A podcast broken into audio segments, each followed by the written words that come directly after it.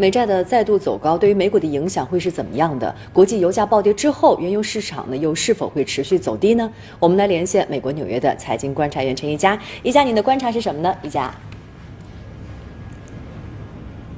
您学总，你们好。那我们看到呢，在星期四的时候呢，国际油价以及呢美股，尤其是科技股集中的纳指呢，是双双出现了明显的下跌。但是要说呢，这两种资产价格的回调呢，其实又有各自呢相对比较独立的原因啊。我们先来说这个原油的价格，那最直接的造成的油价下跌的原因呢，就是在欧洲方面的，因为对于呢疫苗的安全性有质疑，所以造成的这个接种的推广呢是有了一些拖累。另外呢，就是在欧洲呢有多国呢再次看到呢疫情。抬头，而且呢还伴随有新一波封城等举措，所以市场呢现在对于呢欧洲以及呢全球经济的复苏步伐呢有了担心，也就造成了对于呢全球原油需求方面的一些质疑，也就打击了油价。另外再来说一下美股啊，那出现了回调呢，最直接的相关性呢就是在于美联储呢提升了全呃美国经济发展以及呢通胀的预期之后呢。紧跟着美国十年期国债的收益率呢再次窜高呢是有一个直接的关系的，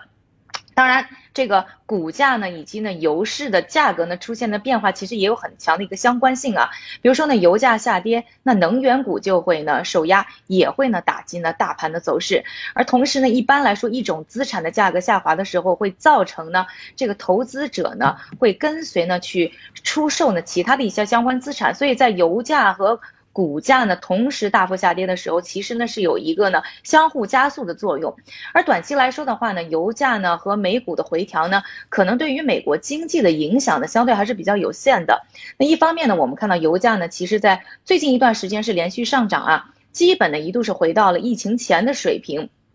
但是呢，原油的需求呢，其实恢复的并没有那么快，所以在一个快速上涨期当中呢，现在出现的调整呢，是一个非常正常，而且呢，可能是必要的。而近期呢，其实一些刺激油价呢出现再次下跌的因素呢，相对比较的短暂，而且呢，高油价其实也会伤害呢经济发展。所以呢，我们看到呢，有一些呃机构的分析是认为呢，现在油价回调可能相对还是一个短期的一个现象。另外来再来说一下这个美股啊，其实呢，从疫情发生以后呢，过去一年的时间呢，美股呢其实。是接连的出现上涨的，所以现在呢有调整呢，其实也也是一个合理的事情。另外我们看到就是说，像蓝筹股以及中大企业集中的道指和标准普尔五百指数呢，现在回调的幅度是非常有限，而且一直是在一个历史高位的附近的徘徊。